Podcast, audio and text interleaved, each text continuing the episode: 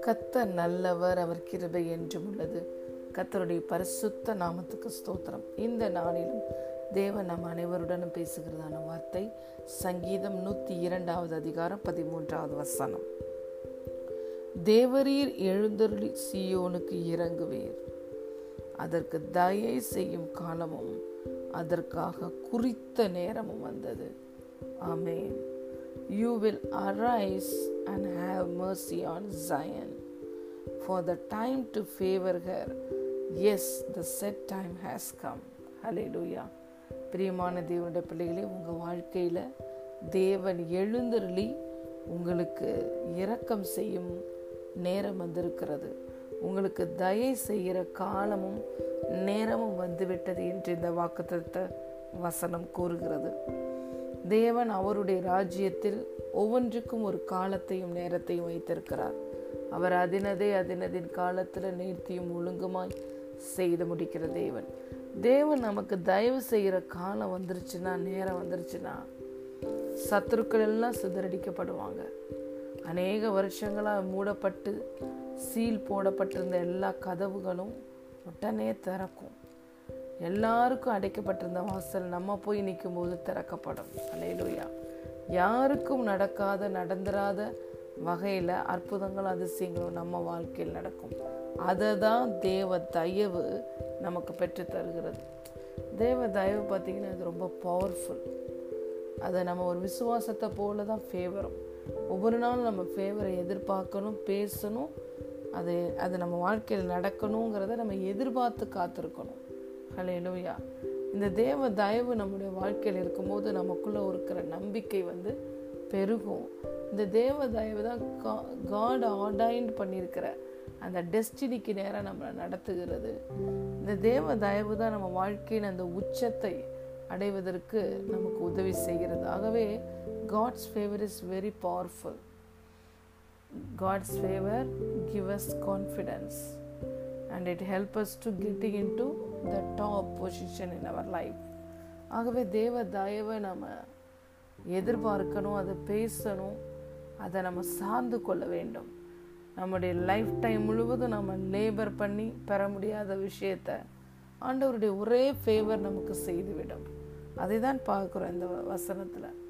அவர் எழுந்தருளி வரும்போது தடைகள் இருளின் வல்லமைகள் எல்லாம் சிதறடிக்கப்படும். அவர் நமக்கு இரக்கம் செய்வார்.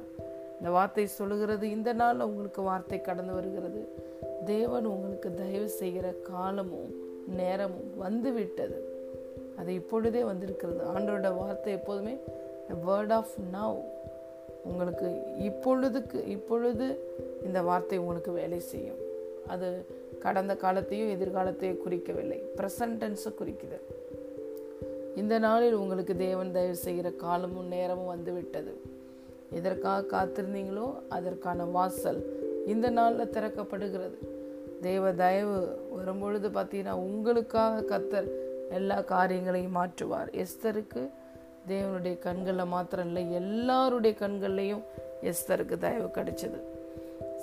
அந்த தேசத்தோட சட்டமே மாற்றப்பட்டது. ரூல்ஸே மாறிடுச்சு. லாவே மாறிடுச்சு. எல்லாம் மாற்றப்பட்டது. அவளுக்கு ஒரு ரெகக்னைஷன்ஸை ரெகக்னைசேஷனை கத்தர் கொடுத்தார்.